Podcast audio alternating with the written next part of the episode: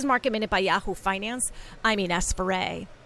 The markets ended in the red today, despite a strong jobs report. The Dow was down nine tenths of a percent. The Nasdaq and the S and P lost half of a percent. Amazon was down more than one percent today. The company announced that it was extending its retail store closures in China.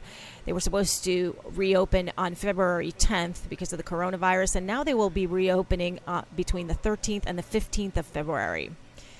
FedEx had its best daily performance in eight months after the company said that it will use some of its ground drivers to take some express packages to residencies in this last mile of delivery before the two networks were run separately.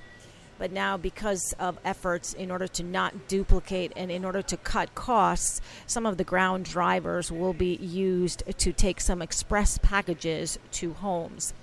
Also, Amazon today hit new intraday highs.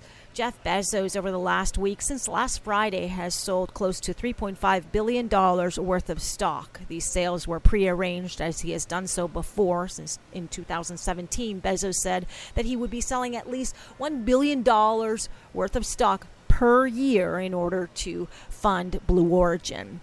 For more market minute news, head to yahoofinance.com.